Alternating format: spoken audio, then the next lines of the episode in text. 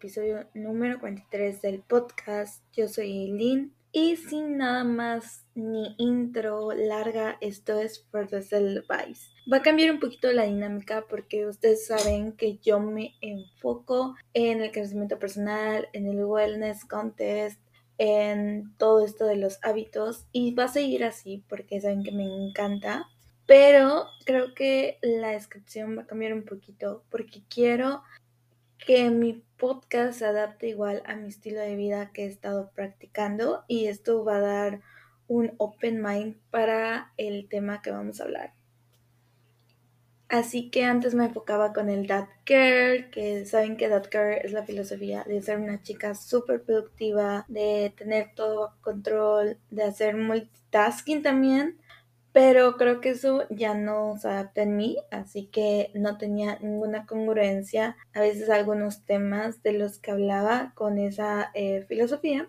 Así que para cambiar un poquito, también la dinámica del episodio, si ven que hablo muy lento, tal vez es porque ya cosas han cambiado. El tema en sí se llama Slow Living que es la forma de vivir una manera consciente y presente. Primero vamos a enfocarnos de qué es y cómo podemos adaptar ese estilo de vida, porque primero que nada es un estilo de vida, es una filosofía, no sé si han visto la filosofía minimalista, es a la par, solamente que esta más bien te hace o te invita a tener una vida presente y consciente. Si has estado viviendo en piloto automático o piensas que tu vida va demasiado rápido, ya sea la sociedad te lo dice o tus papás te lo dicen y crees que tienes que cambiar esos hábitos o ese estilo de vida, este, esta filosofía es 100% si a ti te pasa lo mismo. Y como ya dijimos, es vivir despacio, es una mentalidad es buscar una vida consciente, significativa, igual sea congruente a los actos y esto va más bien con mi experiencia, porque ustedes saben que yo soy una persona o era una persona que se adaptaba a los trends para tener una vida. Suena un poquito ilógico y a veces cómo puedes que tu vida se adapte a los trends, pero es que yo vivía mucho o sigo viviendo en las redes sociales. Entonces, también porque es una parte de mi trabajo como freelancer, pero también es una parte en la que yo me dedico a ver las vidas de los demás. Entonces, cuando empezó este tren de ser esa doctor, yo la verdad decía, sí, yo voy a ser la que trabaja, la que estudia, la que limpia la casa de todos los días, la que cocina, la que empieza a hacer journaling, a hacer ejercicio, eh, se inscribía aparte del gimnasio se inscribía a otras meditaciones que pagaba. Entonces, obviamente, aparte de que mi nivel económico subía y era una vida que no podía pagar, ya sea mi salario no me lo permitía, aparte de mis necesidades básicas, también era una vida que era muy rápida.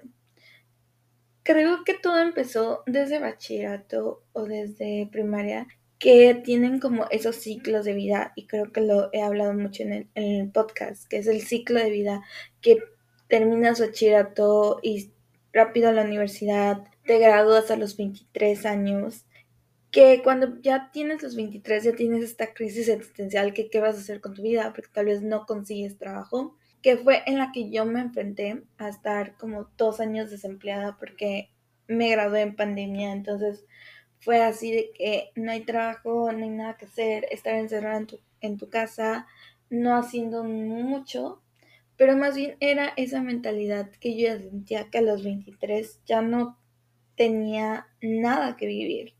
Inclusive voy a ser 100% sincera, ahorita que tengo 25 y que muchos me dicen que voy a cumplir 26 y que ya debo de estar realizada lo que ellos piensan, más no lo que yo pienso, lo que yo quiero para mi vida, creo que también es una forma en la que me, me estresa. Entonces, todos mis días la productividad estaba full ponía las horas, por ejemplo, de 5 a 6 me despierto, de 6 a 7 hago journaling, hago meditación, de 7 a 8 voy al gimnasio, 8 a, 8 y media desayuno. Eran todo el horario que ustedes me van a preguntar, Eileen, ¿alguna vez hiciste de todo eso? No, en verdad procrastinaba todo el tiempo y no lograba nada. Inclusive, me, según yo, me tenía que levantar a las 5 y me despertaba a las 8 o 10. Inclusive me despierto a las 8. Entonces, creo que fue una manera en la que yo no me sentía realizada. Pero, como les digo, fue como el adaptar el tren a mi vida que no, no resonaba. Aparte de la paleta de colores y de todo eso muy estéril, no, no me representaba así, porque mi estilo de vida en ese momento era muy diferente. Así que adapté un estilo de vida congruente hacia mí. También tuve que hacer mucho shadow work, que es la manera de hacer journaling, es escribir más bien cómo te sientes y ser franca conmigo misma. Lo que yo no quería era mentirme o tener una vida que no no tenía. Tener una manera de saber que yo no era así. Por ende, adaptamos el, el slow living que es la forma de vivir manera y lenta. Entonces, si tal vez estás pensando que estás viviendo en un piloto automático o tu vida va muy rápido, si estás estudiando en la universidad o si estás trabajando tu trabajo de 9 a 5 o de 8 a 10, 8 horas diarias y que después de, la, de tu horario laboral te quedas sin hacer nada, sin energías para otra vez seguir repitiendo el ciclo, yo no soy indicada o no soy una persona indicada para decir, es que no hagas eso. Pero lo que puedes hacer es adaptar ese estilo de vida que tal vez si eres una persona que quiere vivir despacio y presente y consciente. Ahora, vamos a ver cómo podemos vivir presente y consciente, cómo podemos saber que en ese momento lo estamos viviendo.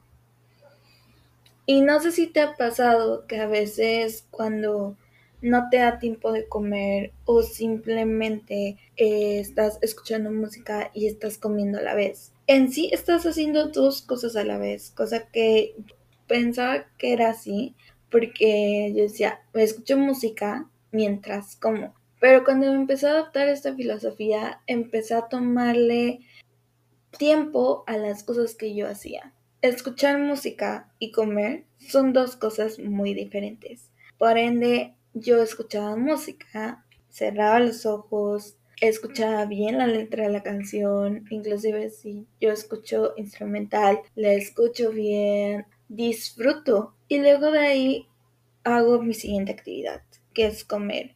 Creo que fue una de las maneras que cuando encontré las meditaciones de comida a mí me gusta mucho el café y escucho muchas meditaciones de café antes de tomar el café. Entonces creo que aunque puedes decir ahorita como que mm, eso está medio raro, es una forma de disfrutar las pequeñas cosas. Ahora, vamos a pasar a los 10 tips para vivir una vida lenta y tranquila. Eso también puede sonar como un poquito de romantización por si estás haciendo este proceso o por si no estás segura cómo hacerlo. Puede ser una forma efectiva, ¿vale? Para que tú puedas hacerlo. Entonces, el primer tip para tener un slow living es ir a tu propio ritmo, no a los demás. Y esto igual aplica yo lo que decía de los trends. No forzar los horarios, detectar los niveles de energía cuando están altos y bajos. A veces mi nivel de energía es en la noche. Soy más productiva haciendo cosas en la noche, ya sea anotar los pendientes, estudiar un curso.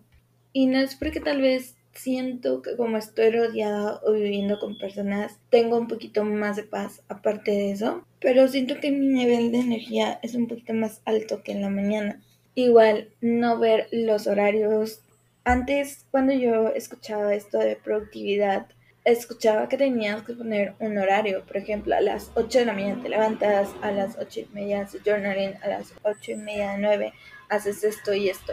Cuando yo empecé a armar los horarios, la verdad, como yo les dije, no hacía nada. Por ende, lo dejé de hacer porque simplemente como veía TikToks de personas haciendo eso, sentía que también me iba a funcionar, cosa que les voy a decir hay unas cosas que no funcionan para todos. Igual, poner alarmas. Ahora dejo que mi cuerpo duerma tranquilo y me despierte a la hora que me tengo que despertar. Antes me quejaba y en verdad me enojaba de que no me podía despertar a la misma hora, pero hay que tomar en cuenta que cada quien tiene sus diferentes actividades. Por ende, hay muchas personas que tienen un trabajo completo y se tienen que levantar a fuerzas a esa hora. Ojo, no porque quieran. Hay otras personas que viven un poquito más tranquilas, que tienen tal vez su propia libertad por ser emprendedores o por ser sus propios eh, jefes y se despiertan a esa hora. Pero hay unas personas que simplemente ya están viviendo, quieren dormir o quieren despertar a la hora que quieren. Inclusive yo solamente le doy un mensaje a mi, a mi cuerpo o a mi mente. También la práctica del mindfulness resuena mucho con esto, que es la, la forma de que tú puedas practicarlo consciente y presente. También si escuchan ruido es porque vivo con personas y la verdad no tengo hora para grabar porque si grabo en la noche estoy molestando sueños, si grabo en la, en la mañana hay mucho ruido. Segundo tip, Vivir sin prisas, igual no poner horas ni contar minutos es necesario para hacer una actividad sin prisa. Yo también era alarm lover, lover. La verdad me gustaba mucho poner las alarmas y 50 minutos tienes para hacer esto y lo hacía, pero la verdad es que no lo disfrutaba, no lo hacía bien, sentía que no era perfecto, simplemente se quedaba ahí y nunca le daba seguimiento. Entonces, eso de poner cronómetros o solamente ir a prisas porque es que solamente tengo 10 minutos para esto, tengo que hacer 15 minutos. Creo que también es un proceso de planeación, pero ya no una planeación intensa. Yo lo llamo así porque antes yo vivía con las planeaciones intensas y me tardaba una hora haciendo una planeación y luego de ahí tenía que hacerlo pues funcionar y ya no me daba eh, energías para funcionarlo y ahí quedaba. Entonces, eso de tal vez pararte una hora temprano para tener tiempo de desayunar, tener tiempo de hacer tus meditaciones o simplemente tener tiempo para vestirte para el día, creo que es suficiente. Y como es un concepto de Slow Podcast, que es un podcast tranquilo, te voy a dar unos segunditos para que encuentres de esos eh, dos tips que te di, cuál es el primero para tener un slow living. Ahora sí, seguimos. El tercer tip es tomar descansos durante el día. Detenerse cada preciso para tomar un aire fresco. Estirar las piernas, ir al, al parque, simplemente salir, respirar un poquito la naturaleza. O también tomar tres pausas para estar presente o agradecer. La gratitud resuena mucho en esto, entonces solamente es una forma de dar gracias por lo que estás haciendo. Igual estás teniendo un emprendimiento y estás ejecutando tus ideas y piensas que necesitas un descanso. Estos descansos no tienen horas, no tienen especificaciones ni nada. Es solamente pararte, detener lo que estás haciendo y hacer una actividad. La verdad es que a veces te tardas mucho en hacer la actividad. Por ejemplo, yo en mis descansos iba a la playa y me quedaba un poquito retirada, pero simplemente salgo a sacar a pasear a Polly, que es mi perrita. Entonces, con eso es suficiente. El cuarto que me resuena muchísimo es tener menos cosas que hacer. Y esto igual suena con el multitasking o la productividad. Yo desde un principio no iba a tomar estos temas porque no soy la indicada para, eh, para hablar con ustedes de estos temas de productividad y cómo ser productivo, etc. No me funciona esa eh, táctica, ese tip, pero igual, escribe solamente tres cosas o cinco cosas. Antes, cuando hacía el proceso del podcast, yo en un día escribía el guion grababa y editaba. No podía hacer ninguna de esas cosas, la verdad es que me costaba muchísimo trabajo y con mis de inseguridades tomé la decisión de que en una semana podía grabar, el segundo día de la semana podía editar y el tercer día este, subir el guion. O sea que cuatro cosas que haces para crear un podcast que tal vez es iniciar el guion, eh, grabar, editar y subirlo, lo hacía en cuatro días. La verdad es que en cuatro días era antes donde se lanzan los, eh, los episodios del día. Por lo general yo los lanzo los jueves. Va a salir mañana, es sábado. Pero creo que es suficiente eso de tener menos cosas para que puedas ponerlo bien. Yo ayer escribí el guion y hoy lo grabé. Entonces creo que mis ideas están un poquito más ordenadas que hacerlo de todo un jalón. Otra cosa que también resuena es este eslogan que lo escuché en varios videos cuando yo trataba de cómo adaptarme a esta filosofía y es trabaja para vivir, no vivir para trabajar. ¿Eso qué quiere decir? Hay que trabajar para tener las cosas básicas, pero no simplemente tener un ciclo de vivir para trabajar, y no tener esos espacios que tú puedes estar viviendo. Yo cuando entendí la filosofía tuve que renunciar a varias cosas. Una, yo daba clases antes, entonces varias clases que estaban de relleno, simplemente yo las rellenaba y no estaba dando mi 100%. Eran clases en una escuela que no resonaba conmigo. En este tiempo, cuando eres tal vez una persona freelancer, que tal vez no tienes un trabajo 100% seguro, hay que también resonar tus creencias y tus valores con tu trabajo. Por ende, yo rellenaba y simplemente no daba para más. Entonces, trabaja para cubrir las necesidades básicas, pero hay que vivirlo y priorizar la vida externa.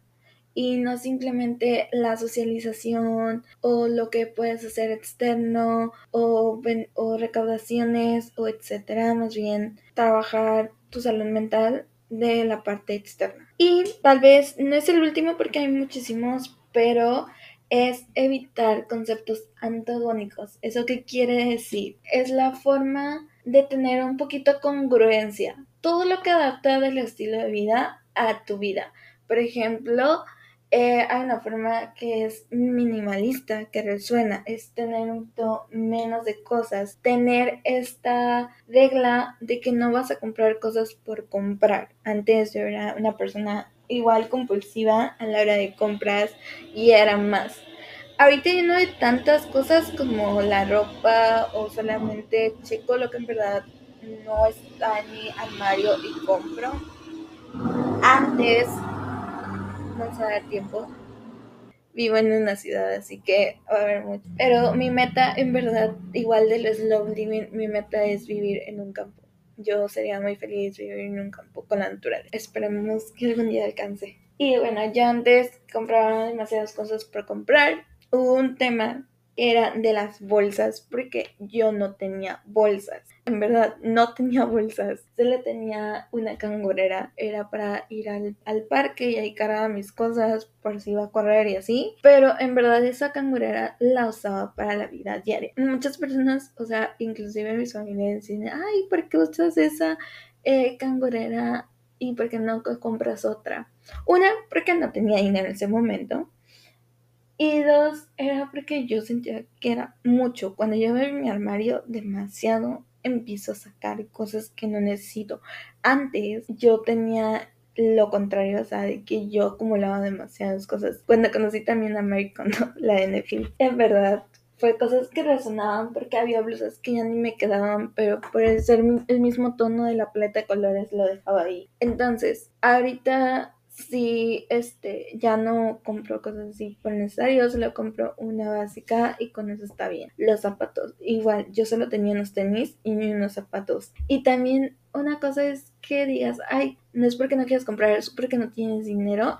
Y la entiendo perfectamente porque yo soy una persona así, no tengo el salario que yo quisiera tener ahorita, por ende no puedo comprarme todas las piezas de y no es como una excusa que diga, ay, no, es que no tengo dinero, es porque eso es que en verdad no tengo dinero, pero creo que ahorita ya no me hace más. Antes sí me sentía mal o me hacía menos, pero ahorita ya no. Y con el adapte de la filosofía fue así como de que, en verdad necesito tener demasiados zapatos, en verdad necesito tener demasiadas bolsas. Entonces, aparte de que le hacemos un bien a las tarjetas de crédito. Entonces, eso de evitar congruencia, igual una cosa de los, por ejemplo, yo tengo cajones que les llamo casilleros, que es donde guardo mis cosas, estaban llenos, pero llenos de cosas que no necesitaba. Era hacer un cambio totalmente porque si quería adaptar la filosofía en sí, tenía que adaptar a un cambio de vida. Entonces saqué todas las cosas de los cajones, empecé a, a, en verdad a usar las cosas que en verdad necesitaba, las cosas básicas, el maquillaje, la verdad es que yo de por sí no tenía mucho y ahorita tampoco tengo mucho. El desodorante, muchas cosas que usan muchos desodorantes, yo solo uso uno, el skincare, no tengo skincare en sí. Entonces, cosas que yo antes con el Care quería y quería y quería, sentía que en verdad no lo necesitaba.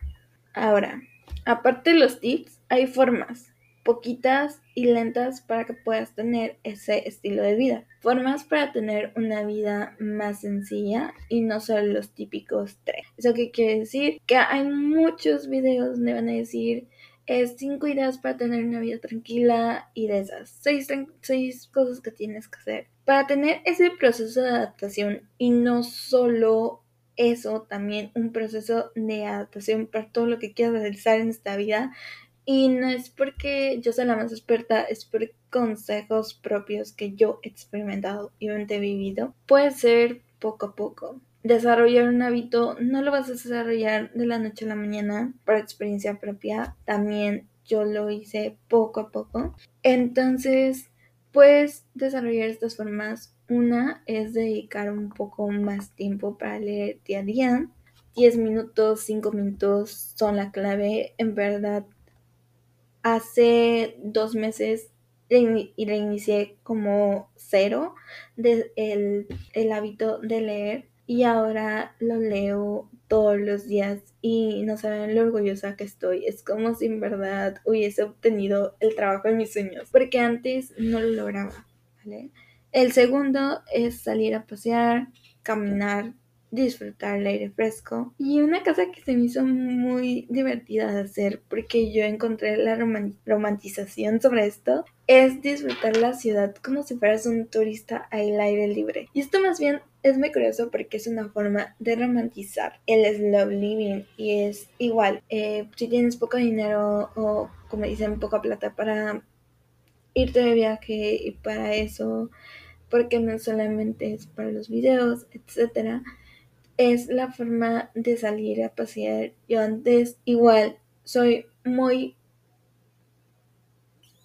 ¿Cómo les puedo decir? Que soy una persona que se deja influenciar mucho por las opiniones más bien de sus familiares. Entonces, igual muchos me dicen, es que cómo vas a ir a un museo de aquí y se burlaban. Entonces, yo la verdad es que entré con esa filosofía de que voy a ir al museo, voy a ir a una biblioteca aquí porque me gusta, no es porque este para que se burlen y cosas así. Entonces, eso de ser turista en verdad es súper y se lo recomiendo disfrutar más tiempo con hobbies que no sean estar en celular. Y sé que no solo soy yo la que tiene el problema, sé que varios tenemos eso de entrar a Instagram y quedarte como una hora viendo reels y reels y reels y reels. Y créanme que el impacto o cómo afecta eso de estar viendo las, las vidas de los demás afecta demasiado. Yo tuve una crisis existencial casi por eso, entonces me afectó demasiado en el modo en que yo quería la vida de una persona, quería esa vida, entonces en vez de crearla mi propia, quería esa y adaptaba sus hobbies, cosas que pues sus hobbies no eran los míos porque no somos la misma persona. Entonces, eso de dejar un poquito el modo avión y lo lo que yo hago porque yo también tengo ni esa adicción al celular es ponerlo en un cajón y hacer otros hobbies como pintar, dibujar, tejer. Yo en verdad me encanta pintar mandalas. Y lo que ahorita yo hago también es pintar cerámica. Esta semana hice un nuevo hobby que fui a la playa y a pintar. Y en verdad se me hizo muy chévere y muy lindo estar conmigo misma y hacer journal ahí. Fue una parte dije, wow, aunque solamente tenía una hora, pero fue wow. hacer llaveros, pulseras. Igual hace un año compré muchas cosas para hacer pulseras. Los típicos shakens que tienen sus nombres ahí. Entonces estaba muy padre y la verdad me gustó demasiado ese hobby. Ir a la playa, estar en contacto con la naturaleza. Igual dedicar toda mi atención a lo que estoy haciendo y no hacer otra cosa. Cosa que también estoy dejando porque eran de esas personas que hacía demasiado demasiadas cosas cuando estaba haciendo una. Por ejemplo, ahorita estoy tomando clases. Entonces, esas clases, según yo, me enfoco. Pero simplemente como estoy en la computadora, me pongo a ver preguntas para journal. O ayer estaba tomando la clase y se me, literal, se me envió la chispa de que tenía que hacer el guion y wow, 29 minutos, ya casi nos vamos. Entonces, eso, dedicar toda la atención, créanme que sí vale la pena. Y nada más que eso, solamente es dedicarle, vivir presente y consciente y tener un poco de día. Créanme que a veces es un poquito difícil por la sociedad, por lo que estamos viviendo, pero poco a poco se puede lograr. Te mando un beso, te mando un abrazo y nos vemos en el próximo episodio. Adiós.